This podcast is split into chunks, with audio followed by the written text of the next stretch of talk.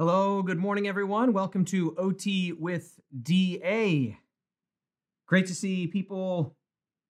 I'm waiting. There we go, signing on via Instagram Live.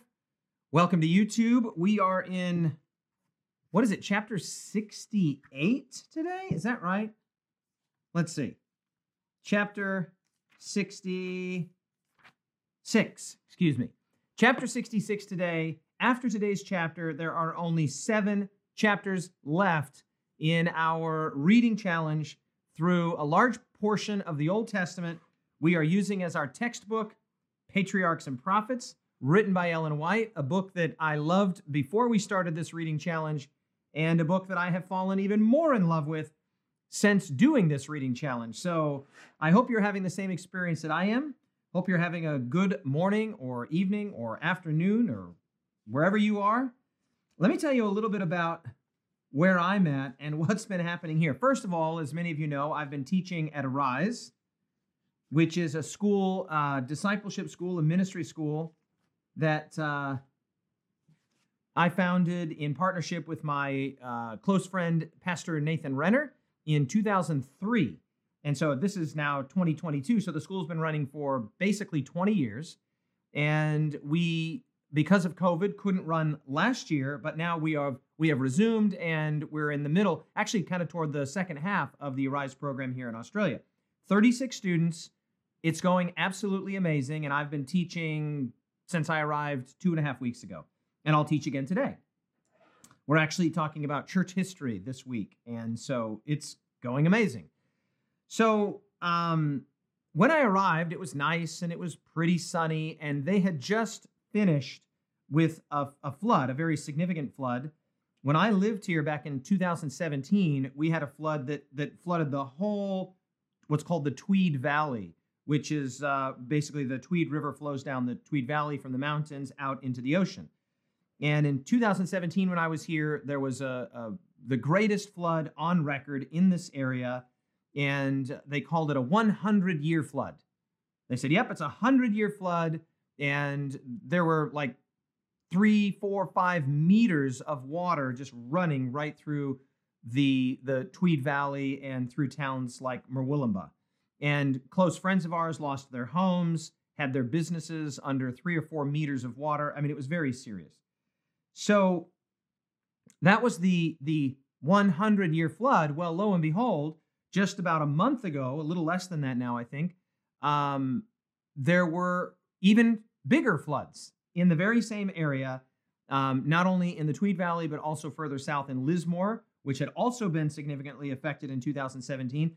And this flood was even greater than the flood in 2017. So that 100 year flood actually turned out to be a two floods of that same magnitude in five years.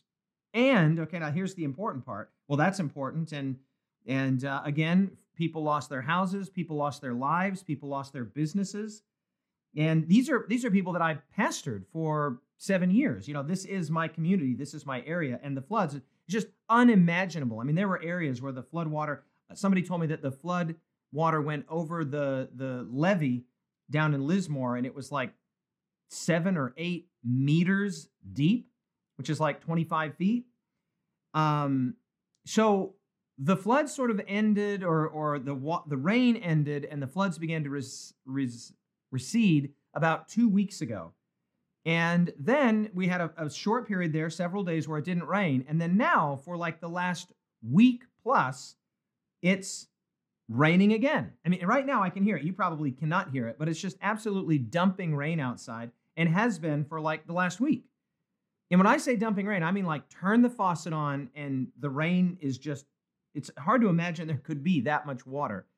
And so many of the areas that had already been flooded, not once, but twice, are now flooding again. And so, yeah, so much so that, for example, the administrator of Arise, Lyndon, who's a wonderful man of God and a dear friend, he is flooded in at his house. And people are having to get around again by boats. So, yeah, it would be great if the rain would stop. And if you'd like to join us in prayer that the rain will stop and the sun will come out, that would be awesome. I mean, yesterday we had class at Arise, not in the normal building that we normally have it in. We had class in the church because we couldn't get to the building that we would normally have Arise in without wading through a ton of water. And so we just decided, well, it's easier to just do class in the church. It's amazing, absolutely amazing to see. Again, you know, you had these floods that were supposed to be once in a century floods. You get two of them in five years. And then now, since that flood, the second one, which ended just about a month ago, it's still raining. Just absolutely dumping rain. In fact, I'll just show you here on Instagram. I can't show you on YouTube, but give me one second. Let me just show you this. Okay, you're getting a little sneak peek here. Look at this. Me open this up. This is unscripted.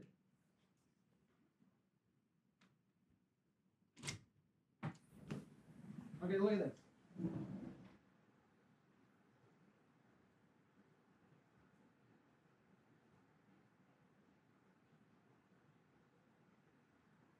Incredible. Absolutely incredible. So there you have it. It's been dumping rain like that for the last week. Let me put my studio back together now. Unscripted.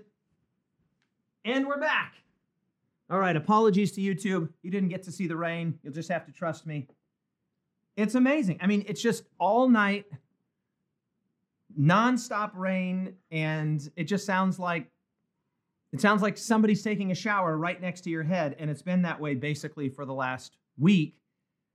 And that was after just a short little period of no rain, and the floodwaters began to recede. And then now, because the ground is so saturated, it's entirely possible that if these rains don't stop, it could flood again. Wow. Amazing. Absolutely amazing. So that's what we're going through here. Prayers would be appreciated. That would be great. I see people saying, well, we could use some rain here. Man, wouldn't it be great if it worked that way? Wouldn't it be awesome if we could say, okay, we're going to take the rain from here because we've got too much and we're going to send it over there? So it's it's a pretty serious situation that we're in here, and it would be great if the rain would stop. All right, speaking of serious situations, we are right down to the end of OT with DA. I mean, are you kidding me? We are down to the end of OT with DA. After today, there are only seven chapters left. I can hardly believe it. Seven chapters left. I have lined up uh, at least two and maybe three additional guests. The plan will be to do a doubleheader again, I think on Sabbath or Sunday, or maybe both. So stay tuned. Um, some people are saying, well, the double headers are, you know, it's kind of a lot of material. Yeah, of course it is. But I'm also constrained by um, trying to finish up so that when I'm done teaching at Arise, I'm mostly done with OT with DA because I'm technically supposed to be on vacation at that point. As I've mentioned, I think before, my anniversary is on April 4. So, yeah, if I can do a double hitter, at least one or maybe even two, then I can finish up sometime around Monday or Tuesday, which is the plan. So stay tuned to Instagram, Facebook, and Twitter. I'll let you know if we're going to do a double header and when it'll happen. Also, on my Friday and your Thursday, I'm going to figure out how we're going to do the drawing. And uh, the drawing will be, just to remind you briefly, the drawing will be we're going to give away two Conflict Beautiful sets, and we're going to give away two Light and Life collection sets. Um, Light and Life is Christ Object Lesson, Steps to Christ, and Thoughts from the Mount of Blessing. That's uh, a set of books that we'll be going through in our reading challenges, not next, because next will be Prophets and Kings, which will be the second part of OT with DA, but we're going to take some time off. We'll do that later in the year. So we're going to give away that. And I think we're even going to give away a set or two of the journals. So we're going to have a giant giveaway. It's going to be amazing. I don't. I've got to find the website. I don't remember the website that I used, um, but we'll do the thing. You'll basically have uh, four or five days, something like that, in order to you know get entered, get your name in there, and uh, then we'll do the drawing. And after we've done the final chapter, chapter seventy three, we'll we'll have a big review. We'll have a big close, and uh, we'll do the drawing, and it'll be a lot of fun. Same kind of thing we did with DA with DA. So I'll figure that out on my Friday, which is, I think, day after tomorrow. I lose track of the days. I lose track of the months, should the truth be told. If you stop me randomly, like 10 times throughout the year and just said, David, what month is it?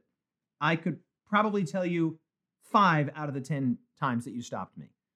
Uh, now, I know right now it's March because this is the month before my anniversary, but I'm telling you, I'm, I'm terrible with time. Bad.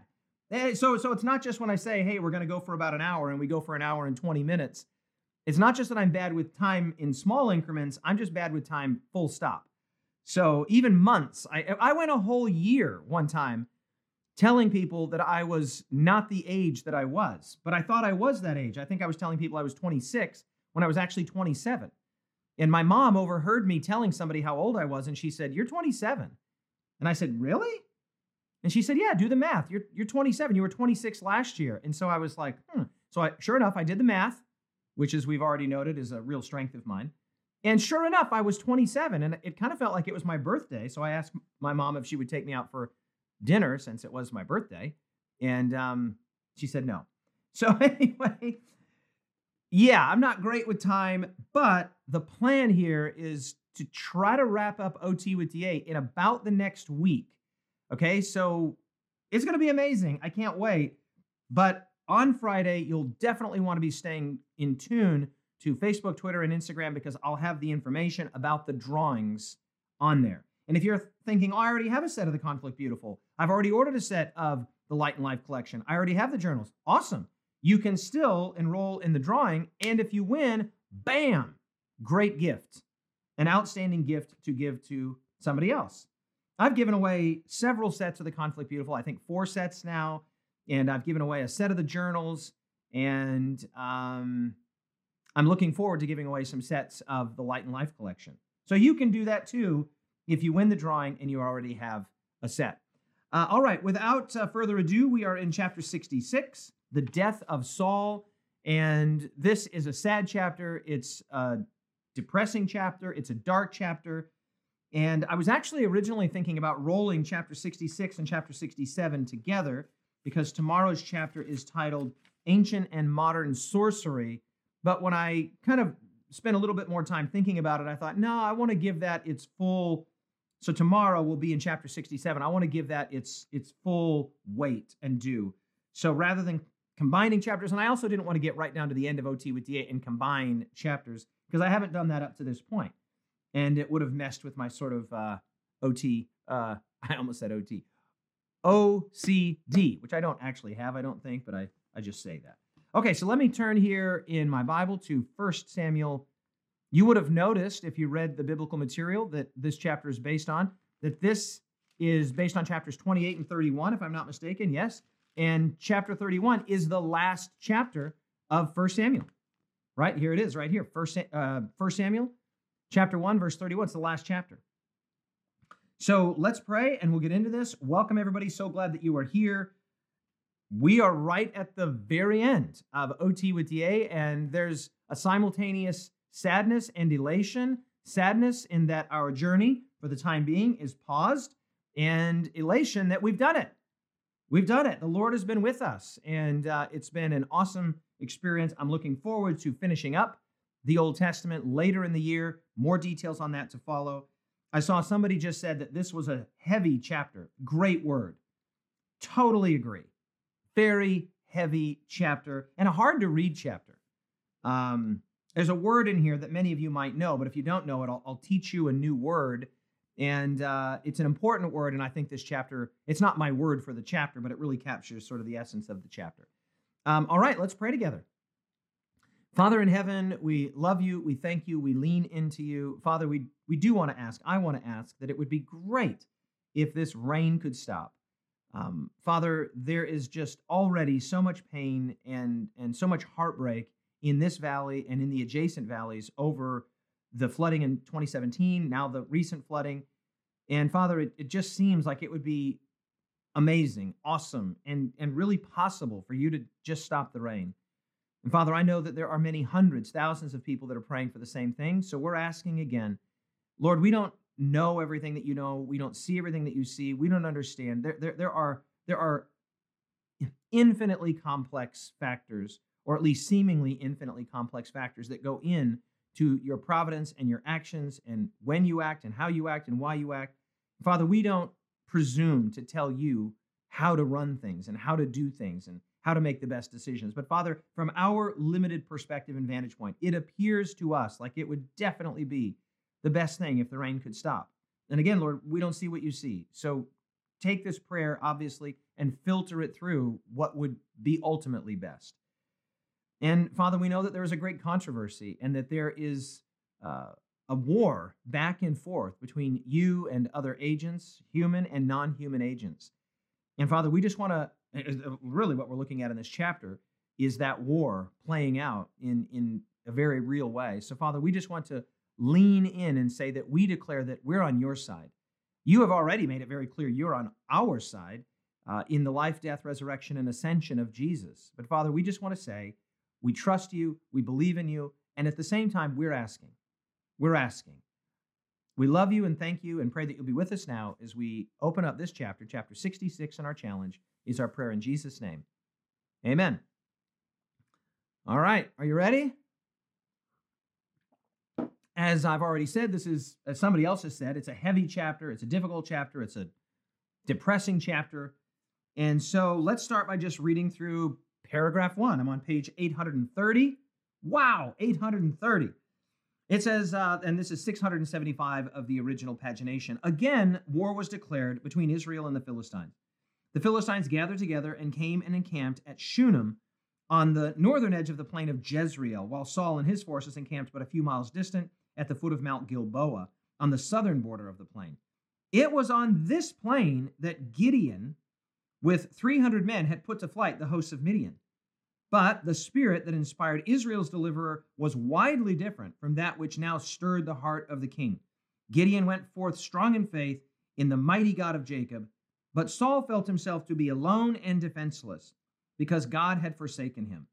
As he looked abroad upon the Philistine host, he was afraid and his heart trembled greatly. Now, obviously, the troublesome phrase in that first paragraph is because God had forsaken him. And we've already noted that God's rejection of Saul was responsive to Saul's rejection of God.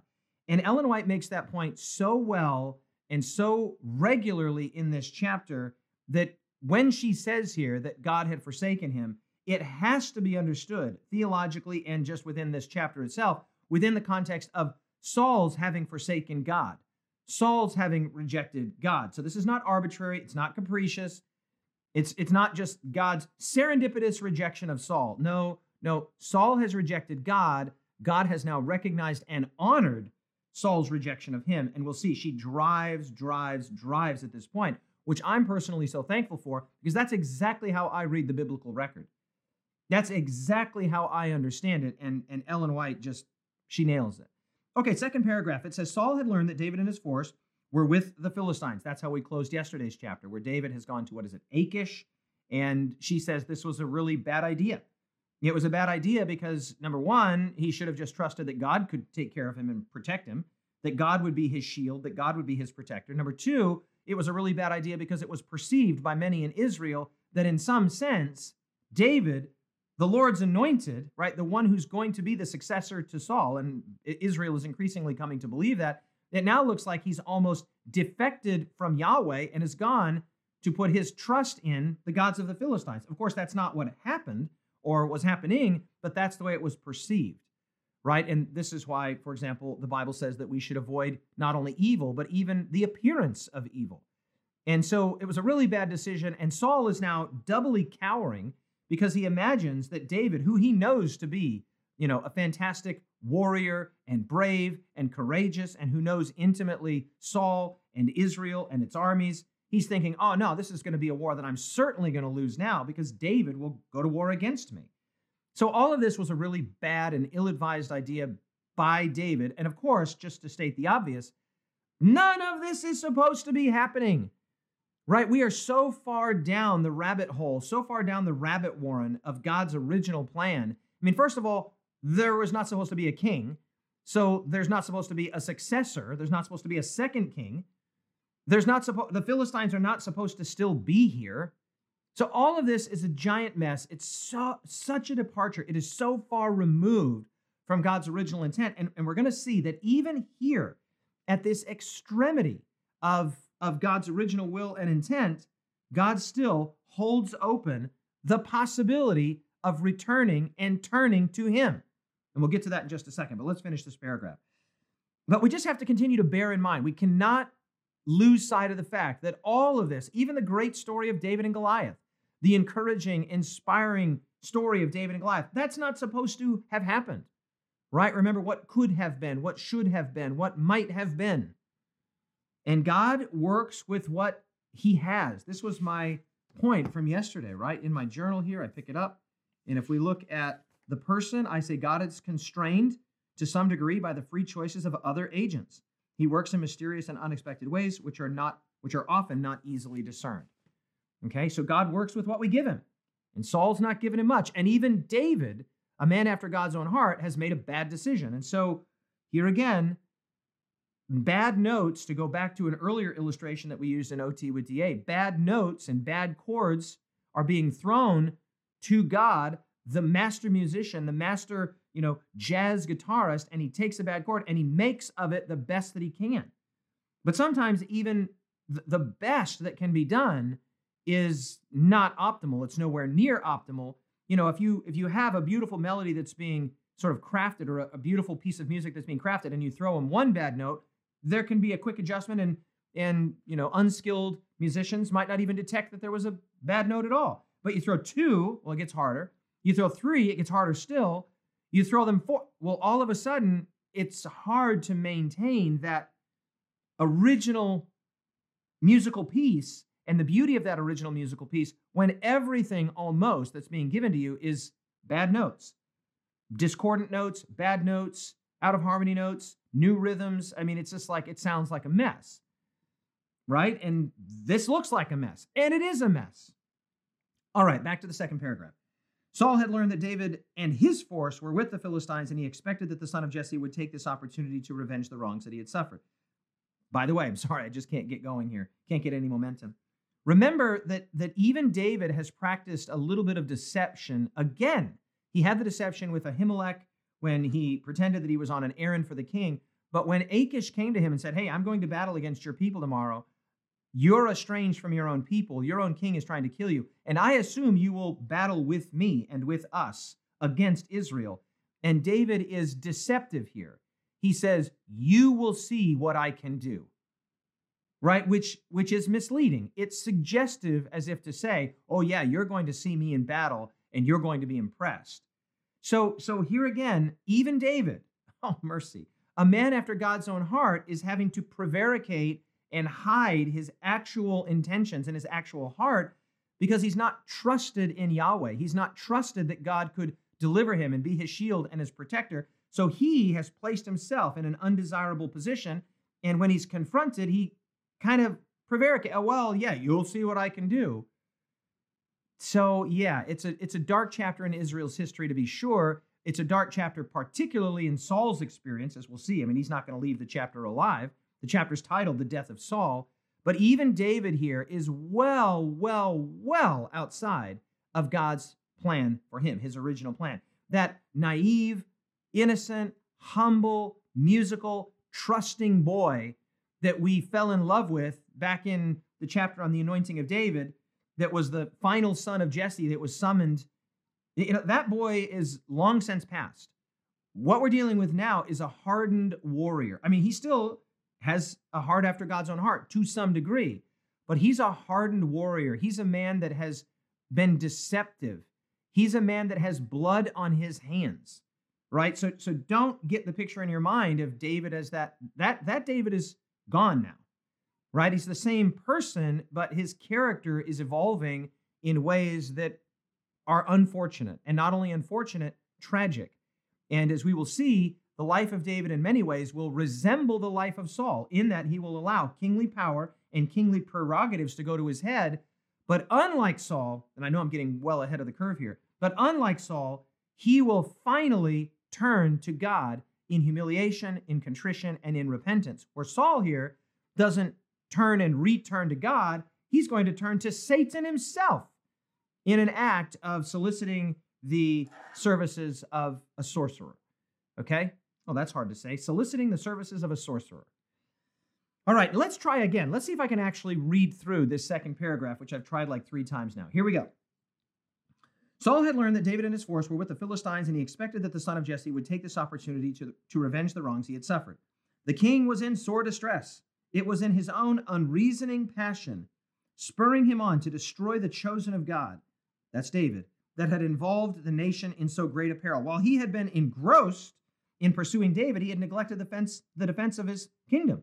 The Philistines, taking advantage of its unguarded condition, had penetrated into the very heart of the country. Thus, while Satan had been urging Saul to employ every energy in hunting David, Satan features significantly in this chapter, right? Satan is moving Saul to make these decisions. She continues the same malignant spirit had inspired the Philistines to seize their opportunity to work Saul's ruin and overthrow the people of God. How often is the same policy still employed by the arch enemy? He moves upon some unconsecrated heart to kindle, to kindle envy and strife in the church, and then taking advantage of the divided condition of God's people, he stirs up his agents to work their ruin. Exactly. Satan is playing both sides of the fence here. He and we're going to see that when Saul actually goes to Samuel, goes to the sorceress and ostensibly is interacting with Samuel. Of course, it's not Samuel.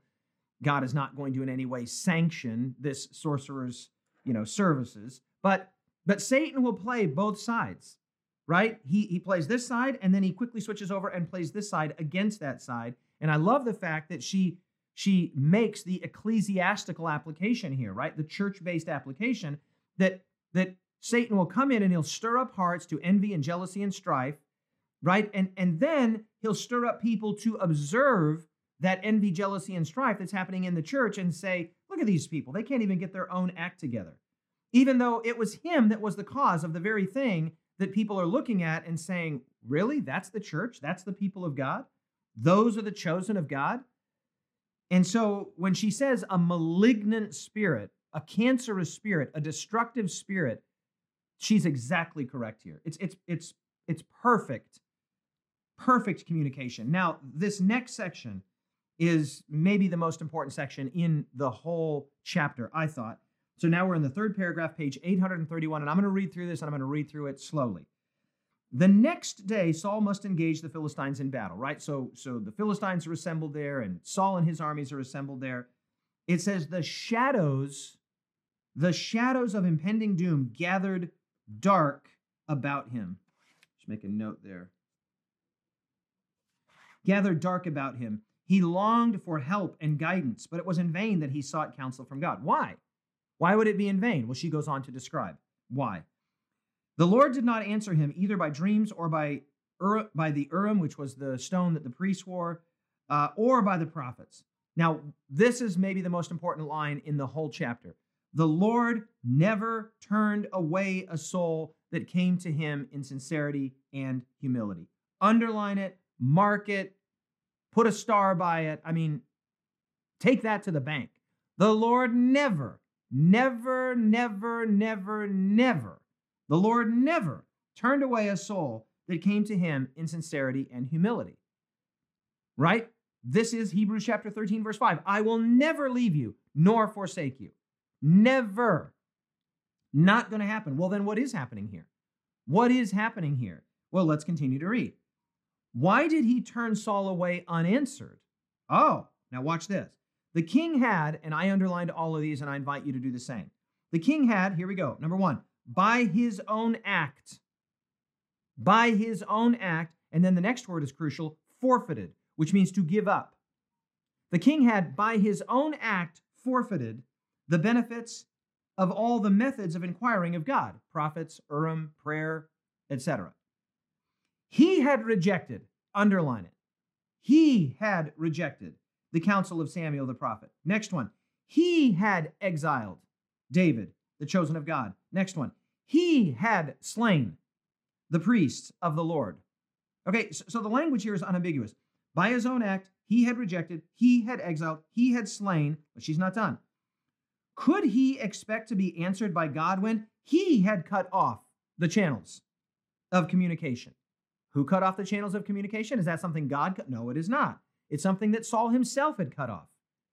Right? You just think about this. Saul was responsible for the death of, I keep forgetting, is it 82 or 85?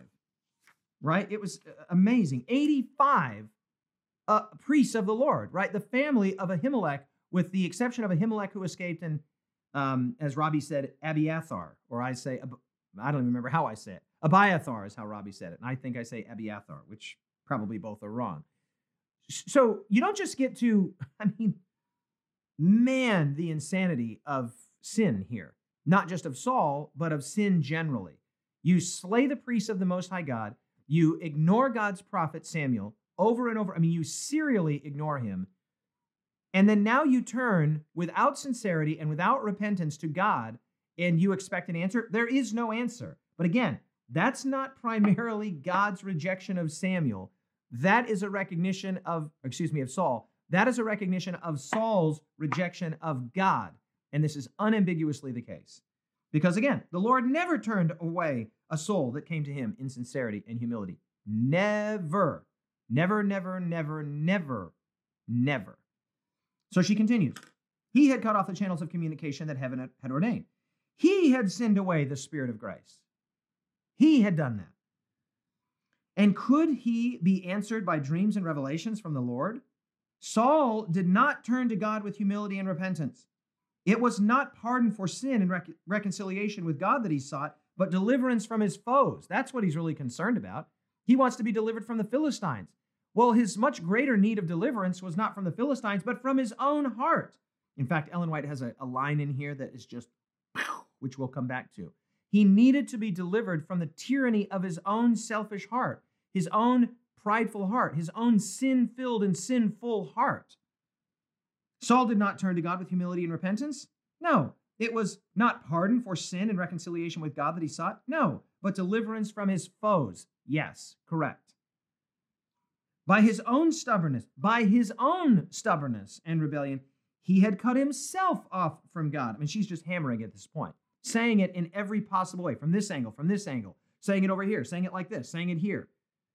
She's making the point unambiguously that this is not something that God has initiated or that God wanted or desired. This God's forsaking, God's rejection of Saul is only in response to Saul's serial rejection of God and of his will and of his word and of his prophet. So let's finish this up here. By his own stubbornness and rebellion, he had cut himself off from God. There could be no return but by the way of penitence and contrition. But, but, the proud monarch, in his anguish and despair, determined to seek help from another source. And that source is not the source of light, it's the source of darkness. Right?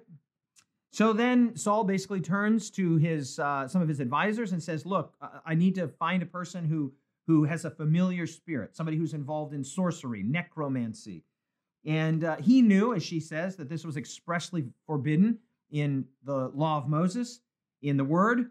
And uh, yet he says, I, I want, I need to talk to Samuel. I have to talk to Samuel. And, and this is one of the crucial points here.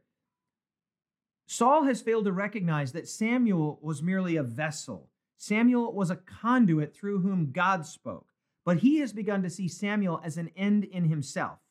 So he, he could just go straight to God in prayer, in humility, and in contrition. But because his mind is blinded to the fact that, that God is the true spokesman, God is the primary end, the final end.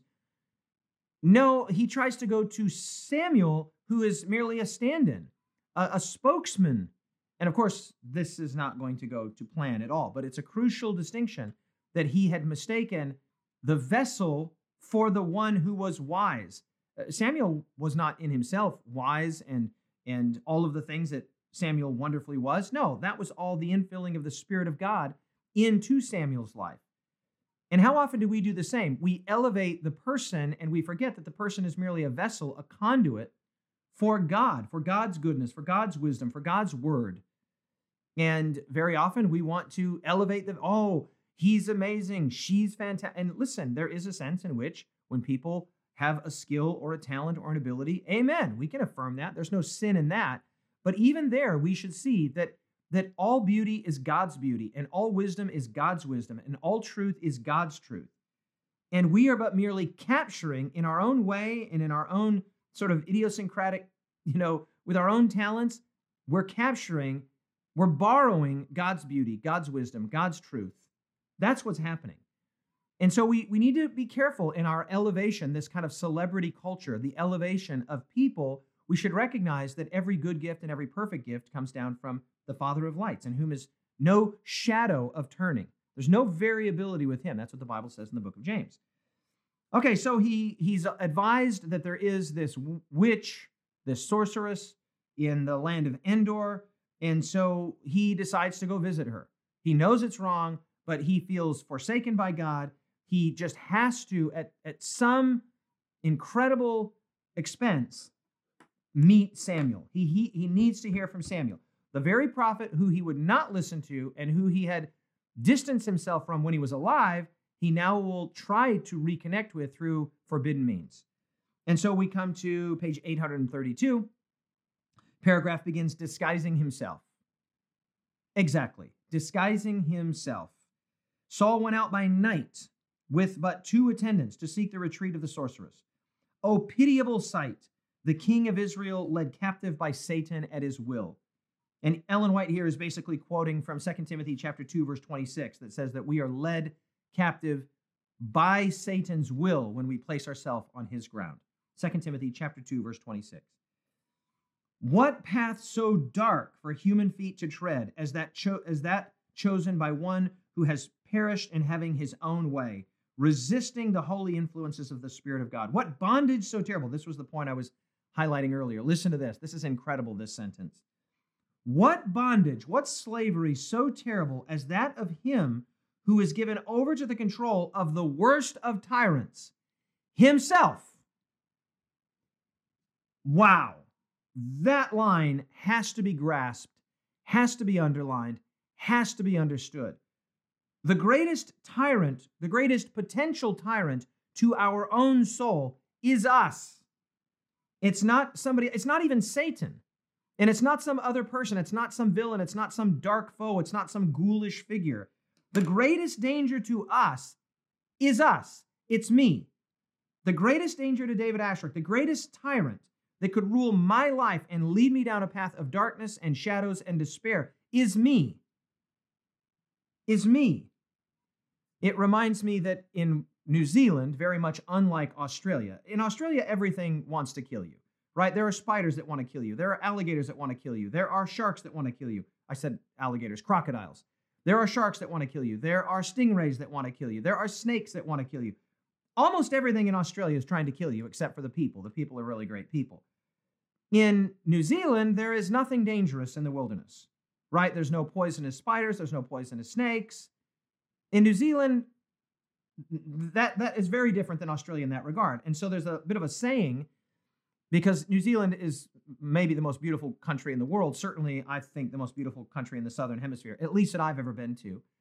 And there's a saying for those people that go out and spend a lot of time in the New Zealand wilderness, which over the years I've had the privilege of doing. And they say this they say the most dangerous thing in the New Zealand backcountry is you, is yourself. And when people die in the New Zealand backcountry, it's because they've made stupid decisions They've tried to descend a, a, wet mountain and they slide to their death. They've tried to cross a swollen river and they're swept away, right? They've tried to go on too long of a journey with too little food and they've died of exposure. Yet when, when you die in the New Zealand wilderness, it's almost certainly because you made a bad choice. You're the most dangerous thing. So too in our spiritual journey. So too in our spiritual journey. The most dangerous person to you is not some other person external to you. It's not even Satan himself. It's you. Read that sentence again. It's amazing. She says, um, what a bondage, what bondage so terrible as that of him who is given over to the control of the worst of tyrants, himself, herself. Trust in God and obedience to his will were the only conditions upon which Saul could be the king of Israel. Had he complied with the conditions throughout his reign, his kingdom would have been secure. And remember, all the way back in chapter 42, which was a chapter on the law, my word was conditions. Conditions. You don't just get to be the king willy nilly. I mean, God's will was not that they have a king, that they have a monarchy. But even then, even in this accommodation that God uh, uh, stoops to, that he condescends to, even with this accommodation, there were still conditions, there were still stipulations. And we've already sort of itemized some of those. And yet, to use a very important word, which I imagine is maybe some of your words for this chapter, Saul tried to be an independent monarch, independent from the one who is King of Kings and Lord of Lords. And in his independence, he found himself alienated from God, not because God had forsaken him, but because he had forsaken God. And yet, and yet, and yet, stay in this same, stay in this same paragraph with me because this is just unbelievable. She continues, God had borne long with Saul. He was patient. And although his rebellion and obstinacy had well nigh, which means very nearly, had very nearly silenced the divine vo- voice in his soul, there was still opportunity for repentance. What? What? Still an opportunity for repentance? I mean, I have people, it's it's so cute. I have people, it's unfortunate and it's sad, but it's also kind of cute in its own way. I've had people come up to me, 19 years old, 20 years old, 25 years old, and they're like, Pastor Asscherick, I think I've committed the unpardonable sin. I think I think I've sealed the deal. I think the door is closed. It's locked. It's it's nailed shut. I think I'm lost. Permanently, irretrievably lost. And it's it's it just goes to show that in its own way, an absorption with sin is its own narcissism. Like you think you're that bad, you're so bad. Wow, you are so bad that you have eclipsed even God's infinite mercy, his infinite goodness. No, you have not. Stop taking yourself so seriously, right? Like, what a joke. You have not committed the unpardonable sin, particularly not if you're actually, you know, worried about it. It's a, it's a form of kind of perverse narcissism to think that you, in your 18 years, your 20 years, your 25 years, have exhausted the goodness of God. Let me just remind you, let me just remind you Saul has slain 85 priests of God, among other acts. And even now, she says, even now, she says, I'll read it again. His rebellion and obstinacy had well nigh, very nearly silenced the divine voice in the soul. There was still an opportunity for repentance. So come and talk to me when you have slain 85 of God's most high priests and prophets and preachers and pastors. Come talk to me then, and we can talk about the unpardonable sin. Now, I'm not making light of the unpardonable sin. It is a thing. It actually does occur and it does happen. And people can seal off that channel of communication, even short of slaying 85 of God's priests. But it's a little bit of, again, perverse narcissism to think that you have exhausted the infinite mercy of God and the infinite goodness of God. No, what you've actually done is you have so elevated and so magnified sin in your own mind that you're making it harder and harder and harder for you to see, for you to perceive, for you to understand God's infinite goodness and mercy. And so when people come to me and they say this, I just say, if you're concerned about it, if you're worried about it, it's a guarantee that you have not committed that sin. You just haven't. I mean, and, and let's just turn away from the unpardonable sin and just remind ourselves here of God's incredible goodness, of his mercy, of his kindness, of his patience. I mean, she says that even now, even now, right up to the point where he went to the sorceress, right up to that point, there was still an opportunity for repentance. Narrow though it be, unlikely though it be. And again, that channel was you know, occluded not by God, but by Saul's own choices. Let's remind ourselves. Um, uh, Saul had rejected. Saul had slain. Saul had cut off the channels. Saul had exiled. Saul had sinned away the grace. Saul had cut himself off from God. Even now, with, with, with that channel almost completely occluded, there was still, still the possibility. But going to the sorceress fully occluded fully closed that possibility, eclipsed that light. There was this that little sliver, that thin crescent of light, that that vanishingly unlikely possibility. But when he went in darkness, in the night, in disguise to Satan as a source of light, which is in fact a source of darkness, In fact, I couldn't shake this whole chapter, the whole chapter, I couldn't shake Matthew chapter 6, verses 22 and 23. Let me just read that for you here. This is right in the Sermon on the Mount. And because Ty and I just recently did this series on the Sermon on the Mount, which I hope you've also watched, Kingdom Manifesto, it's just really been on my mind and in my heart. So let me just read you this here. Matthew chapter 6, verses 22 and 23. The lamp of the body is the eye. If therefore your eye is good, your whole body will be full of light. Okay, all he's saying here in verse 22 is you don't see out of your elbow, you don't see out of your hand, you don't see out of your nose, right? You don't see out of your chest. You see out of your eye. That's what's meant. It's kind of a it's a, a little metaphor here. The lamp, the thing that brings light into your body, right, into your sort of frame of of of reality, how you perceive the world around you, is the eye. So I'll read it again. Uh, the lamp of the body is the eye. And he says, if therefore your eye is good, your whole body will be full of light, right? So I have good eyes. I do need glasses. But right now I can see things. I can see the, the camera in front of me. I can see the words on the page. I can see Instagram Live. I can see things because my, my eyes are working. Now listen to verse 23.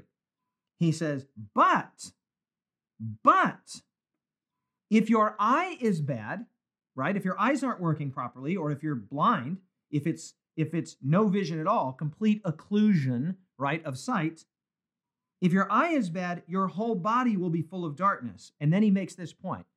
If therefore the light that is in you is darkness, how great is that darkness? If the thing that's supposed to bring light is actually bringing darkness, you're in total darkness. And I, I, won't go into the application here in the Sermon on the Mount. You can go watch that in the Kingdom Manifesto series, except to say that the, the light that God had given to Saul, the light that God had given to the world, was through his prophets.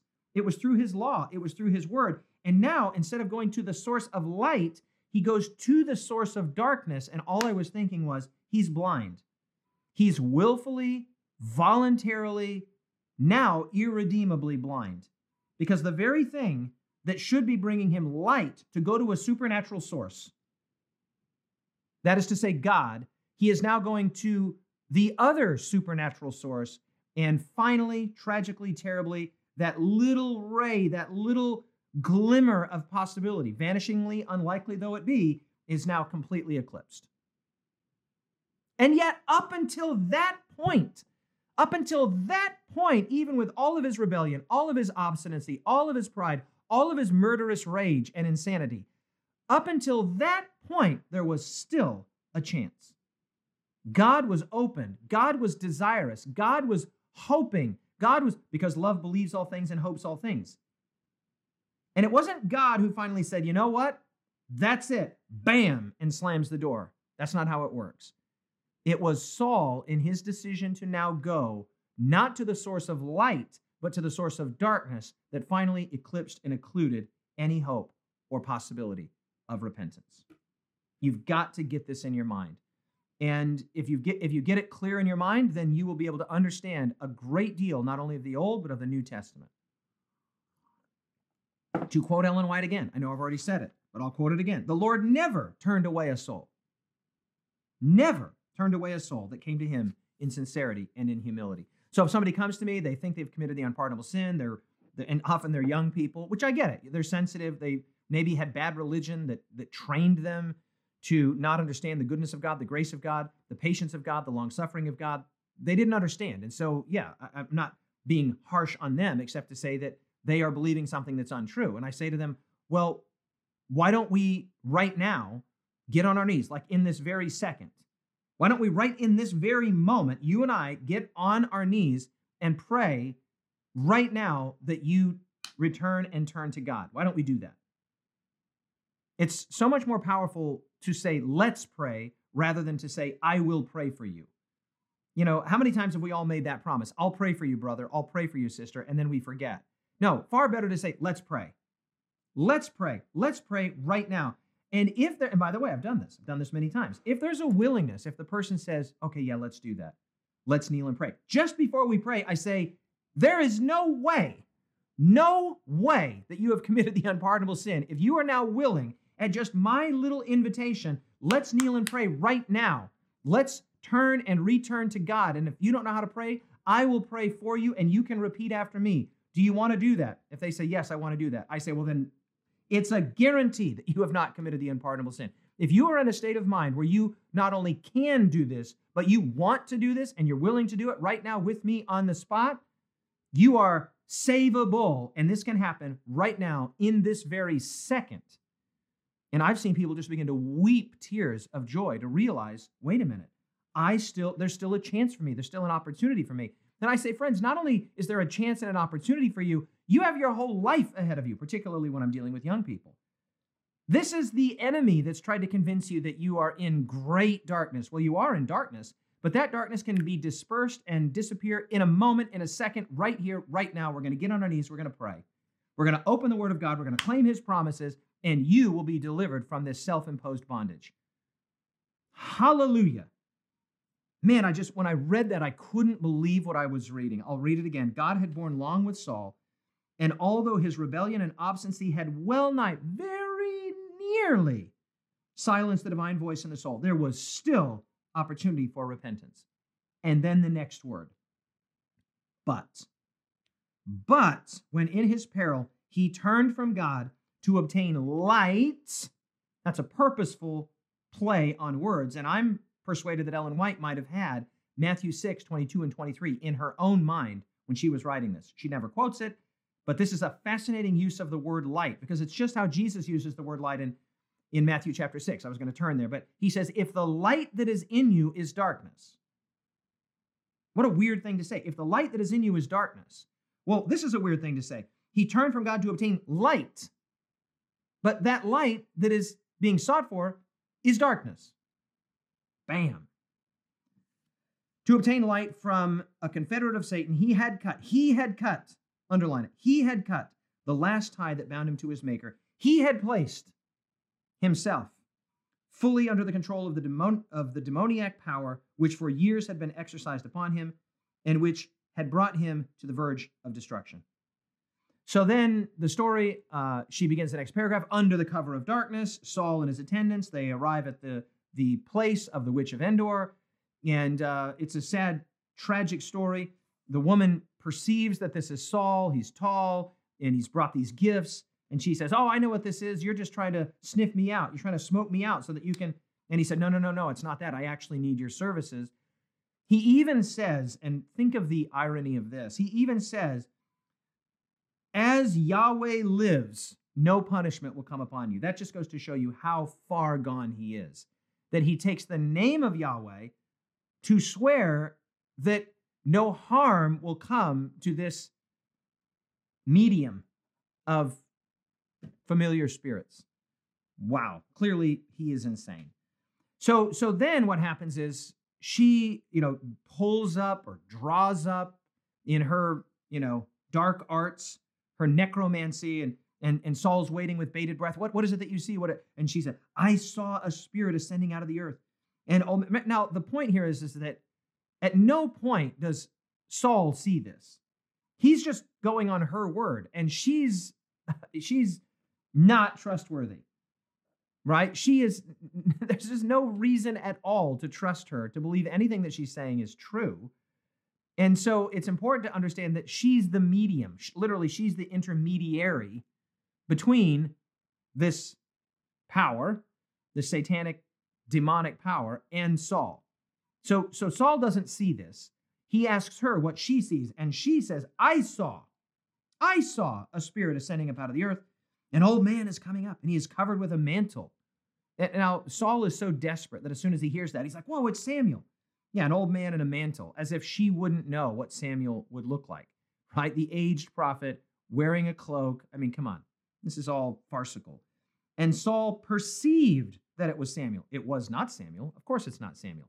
God is not going to respond. And Ellen White makes this point again and again. God is under no obligation, and not, as, not only is he under no obligation, but there's no sense in which God is going to respond to this perverse, you know, uh, attempt to draw up Samuel, who was sleeping in the grave, awaiting the resurrection. Come on now. Saul perceived that it was Samuel. He stooped with his face to the ground and he bowed down. And then Ellen White, she just crack hits this right out of the park. It was not God's holy prophet that came forth at the spell of a sorcerer's incantation. Samuel was not present in the haunt of evil spirits. That supernatural appearance was produced solely by the power of Satan. He could as easily assume the form of Samuel as he could an angel of light. Bam, which is really an angel of darkness, which again has echoes of Matthew 6, 22 and 23. Uh, when he tempted Christ in the wilderness. She goes on to say that um, the she calls him the the pretended prophet, and um, then Saul says, "Hey, I'm I'm really I need your advice. I need your counsel." And uh, she says at the bottom of that page, 833, 680 of the original, when Samuel was living, Saul had despised his counsel and had resented his reproofs. Um, but now, in the hour of his distress and calamity, he felt that the prophet's guidance was his only hope. The prophet's guidance. Remember, Saul's big mistake here, one of his many big mistakes, is to think that Samuel was an end in himself, that what he needed was the prophet's guidance. No, the prophet is merely a vehicle, a conduit, a vessel through which God's guidance was given. That's why they were called seers, literally a seer, one who sees, right? They saw what God revealed to them, so they were merely passing, you know, the baton was being handed to them and they were passing it on. Eh? Pass it on, pass it on, pass it on. But Saul here, in his darkness and in his madness, thinks that Samuel is the thing and thought that Samuel was the thing because he's eclipsed God. In his shame, in his guilt, in his disobedience, he's eclipsed God. And so it says here, he felt that the prophet's guidance was his only hope. And, and we do the same thing, not to this extent, or but we often will elevate the preacher. Oh, she was amazing. He was amazing. He's my favorite preacher. And don't get me wrong, there are communicators that I really like. There are people that I like to read and like to listen to. There's nothing wrong with that. But the idea that we then trans transition from seeing the, the person, that woman, that man, as a vessel or a vehicle for God's word, for God's wisdom, and we start to see them as an end in themselves, that is idolatry. That is idolatry, and it is expressly forbidden in the text of Scripture. And it's unwise. It's not only bad for you, it's bad for the person that's being idolized. And this does happen with a lot of these like very famous pastors, preachers, televangelists, and others. They begin to believe their own hype, and then they are ruled by, remember, the greatest tyrant themselves. Um, so then uh, basically the, the word to Saul is, Yeah, I told you so. I told you so. And I wrote in my margin here Satan presses our failures upon us. Ellen White says that, that what Samuel said, Samuel in air quotes, uh, was perfectly calculated to increase Saul's despair. And here again, Satan plays both sides of the fence. He draws us and he drives us to despair with disobedience. He he plunges us into darkness by encouraging us to make bad decisions. And then when we cry out, he reminds us of what? The text about mercy, the text about forgiveness, the text about the gospel? No, he does not. He reminds us of what? The text about judgment and punishment and disobedience and even the unpardonable sin. He plays both sides of the equation. He drives us to a condition, and then when we cry out, he reminds us of all the texts that say, Yeah, sorry, you made a lot of bad choices, and bad choices will be summarily punished. That's what he does here. And she basically says, I'll just read this here. This is on the paragraph, uh, page 834, 681. Paragraph begins all through his course. All through his course of rebellion, Saul had been flattered and deceived by Satan. It is the tempter's work to belittle sin, to make the path of transgression, transgression easy and inviting, to blind the mind to the warnings and threatenings of the Lord. Satan, by his bewitching power, had led Saul to justify himself in defiance of Samuel's reproofs and warning. He played that side of the fence. But now, in his extremity, he turned upon him, presenting the enormity of his sin and the hopelessness of pardon, that he might goad him to desperation. Nothing could have been better chosen to destroy his courage and confuse his judgment or to drive him to despair and self destruction. Exactly. This is what Satan does. He drives us to sin. He draws us to sin. He woos us to sin. And then when we've sinned and we're feeling guilt and we're feeling shame and we're feeling self condemnation, he then presses those texts upon us and says, This is how God feels about you, which further, as she says here, confuses our judgment and drives us to despair. Okay, this is basically what happened with Adam and Eve in the garden. They've partaken of the fruit, the, the forbidden fruit, and they then discern and perceive that they are naked. They have guilt, they have shame, they have self condemnation. And then this is key, don't miss this. When they then hear the voice of God walking in the garden in the cool of the day, they, this is essential to grasp, they assume that their own internal voice of condemnation and guilt and shame is an accurate reflection of God's attitude toward them. And so they flee from God because Satan has played both sides of the equation. He led them to sin, and then he led them to think that the way that they feel about sin is the way that God feels about them. No.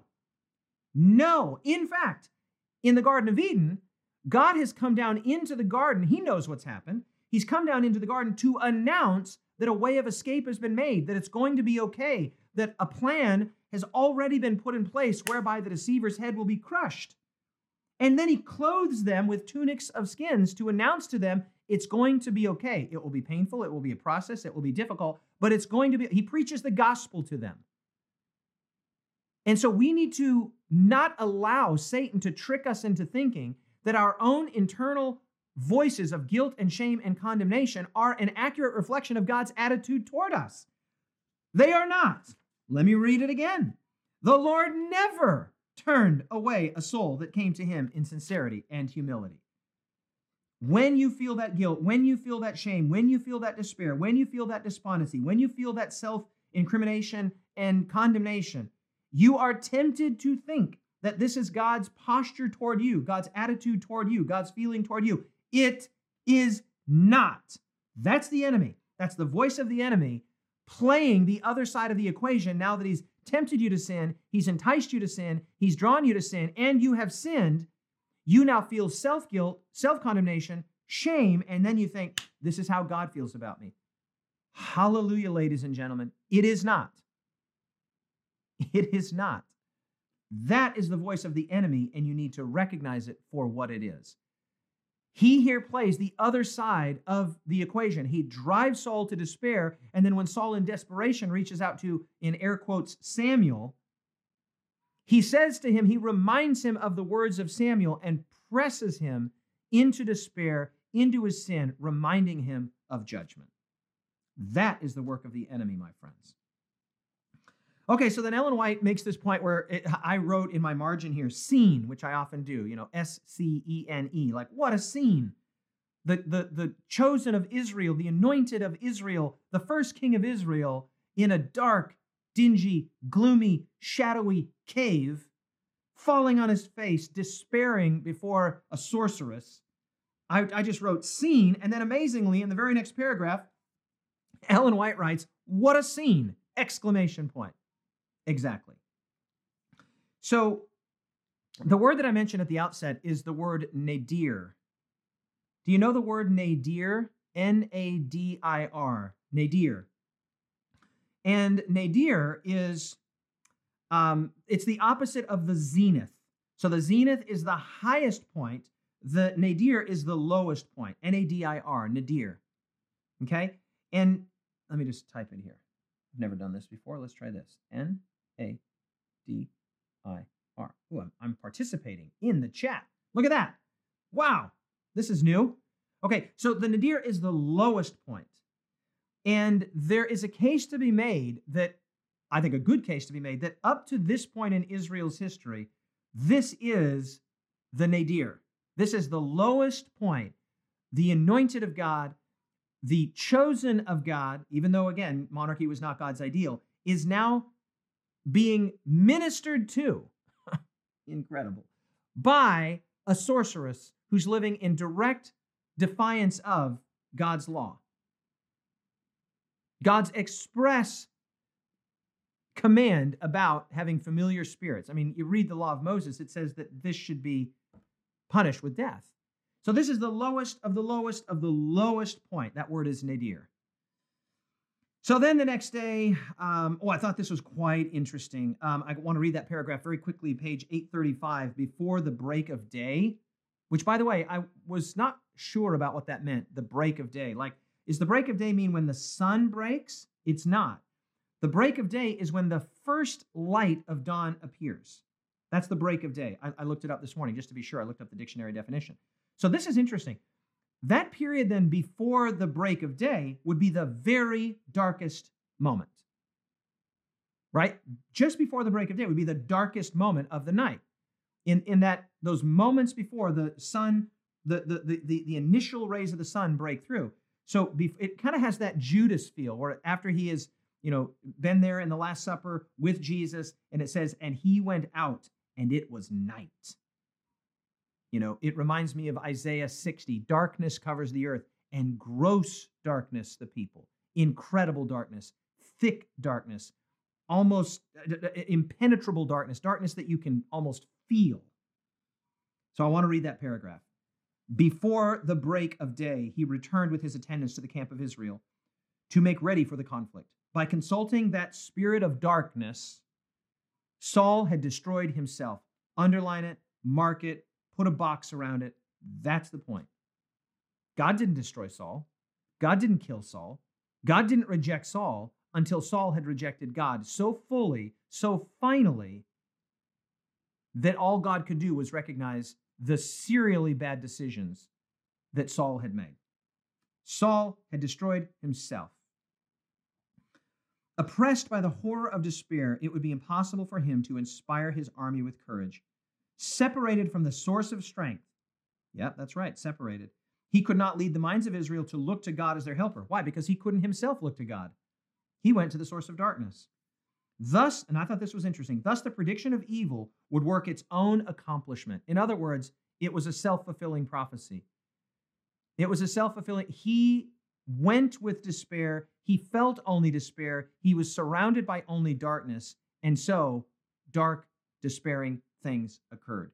He created the situation by his own mental outlook, and then he feels this doom, this shadowy sense of impending doom, and sure enough, he dies that very day. He actually ends his own life, which is the second suicide that we've encountered in our OT with DA challenge, right? Because Samuel's pushing of the pillars was a suicide. And Samuel's, uh, I, did I say Samuel? Samson's. Samson's pushing of the pillars was a suicide. And it was, again, a dark, tragic, terrible story. And in Samson's case, it was literally dark because his eyes had been gouged out and he'd been taken to Gaza. So these were two opportunities, both Samson, it would be interesting to look at the parallels between Samson and Saul. These were incredible opportunities for deliverance, for God to come through in a big way through these men if they could have humbled themselves. But both of them end their own lives in darkness. And so he falls on his own sword, ends his life, and then it goes to talk about how, uh, you know, it's, it's the, the second to the last or third to the last paragraph here was really macabre, very dark. And the Philistines take his body and they cut the head off and they hang his body up in the temple. And the significance of that, of course, is that our gods have triumphed over Yahweh, over Jehovah. And um, then these brave men of Jabesh Gilead, they go by night and they steal away the body and they give it a proper burial, or a, a, I think they actually burn the bodies. And then here's the very last sentence of this chapter. Thus, the noble deed performed 40 years before secured for Saul and his sons burial by tender and pitying hands in that dark hour of defeat and dishonor. Tomorrow we will talk more about. Ooh, that's good, Sylvia. Sylvia says uh, his last meal, Saul's last meal, with the witch was an emblem of his covenant with Satan. Outstanding insight. And I totally agree. I've never thought that before, but that is spot on. Because very often at, at covenant um, when covenants are made, when covenants are, are confirmed and ratified, a meal is eaten. This happened at Sinai. It happens in the uh, upper room with Jesus and his disciples. It happens at weddings. Yeah, that's a great insight. Very good there, Sylvia. He eats that meal, and in a weird, tragic, terrible way, this is the ratification of his covenant with Satan. Wow. Okay, let's look at our rubric here and uh, then uh, our word. So, the point, the person, the prayer, the practice, and the promise, the point of this chapter is to tell the sad, dark story of the final demise of Israel's first king, Saul, the son of Kish. What do we learn about God, the person? Well, you know what I'm going to say here. I'm just quoting from page 831, 700, uh, 676 of the original. The Lord never turns away a soul that comes to him in sincerity and humility. Print that out, hang it on your fridge. That that's one to never forget. That's one to memorize. That's one to to tattoo not on your skin, but on your heart. Put that permanently on your heart. The Lord never turns away a soul that comes to him in sincerity and humility. The prayer, how do we pray this chapter? Here's what I put Father, keep me from venturing to explore and to play on Satan's ground. Why go there? Right? Adam and Eve, or at least Eve, and then Adam, you know, by proxy, went to the tree of the knowledge of good and evil, placed herself on Satan's vantage ground. Saul here places himself on Satan's vantage ground. And this is so easy to do because now with a with a phone, with the click of a button, you can be instantly exposed to just about anything. I mean, terrible things, grotesque things, sensual things, perverse things, things of, of skepticism and without faith. I mean, just click, click, and there you are. So we are literally carrying around with us a portal to all of the darkest things in the world. I mean, just click, click, click, and curiosity can get the best of us. And before you know it, you're seeing things, hearing things, and reading things that you thought you never would. And so we have to be so careful. We have to monitor ourselves. And we also, it's really great to have uh, people that hold us to account friends and family members and a spouse and, and people that we can surround ourselves with a community of accountability, a community of love, a community where we're all heading in the same direction and helping one another to make good decisions. Amen. So, Father, help me from venturing to explore and to play on Satan's ground. How do I practice this chapter? Well, I put to keep the channels of communication with God open daily and enthusiastically. To keep those channels open, to not allow them to, over time, occlude more and still more and still more, such that that I only have half of the flow available to me. No, I want those channels to be full like a fire hydrant, to be open. I'm in His Word and I'm on my knees and I'm in nature with consistency and with enthusiasm. Keep the channels open. Remember, one of the things that she says about Saul here was that he closed the channels. Right here it is. He had cut off the channels of communication that heaven had ordained. Keep the channels open. Right? We talk a lot about what is it? uh, arterial sclerosis, right? The occluding of the arteries with cholesterol and, and other fats. Yeah, keep don't don't only only worry about cholesterol, worry about spiritual cholesterol. Those things that stick to the inside of those channels and make it harder to have the full flow, the, the full stream of God's goodness and his mercy. Keep the channels open daily and enthusiastically. That's what I want to do on my knees every day, in the Word every day, in nature every day, spirit of gratitude every day, every day. Um, and then finally, the promise for me is Hebrews chapter 13, verse 5 I will never leave you nor forsake you. I love that word never. Okay, now I want to know what your word is. Probably you can guess my word. I've said it like half a dozen times, probably a dozen actually. Frank says, Preach it. Victor says, Samson's death was almost like dying in war because they would have most likely killed him at some point after sporting with him, or he would have just died. I guess that's a part of a larger conversation that I missed out on.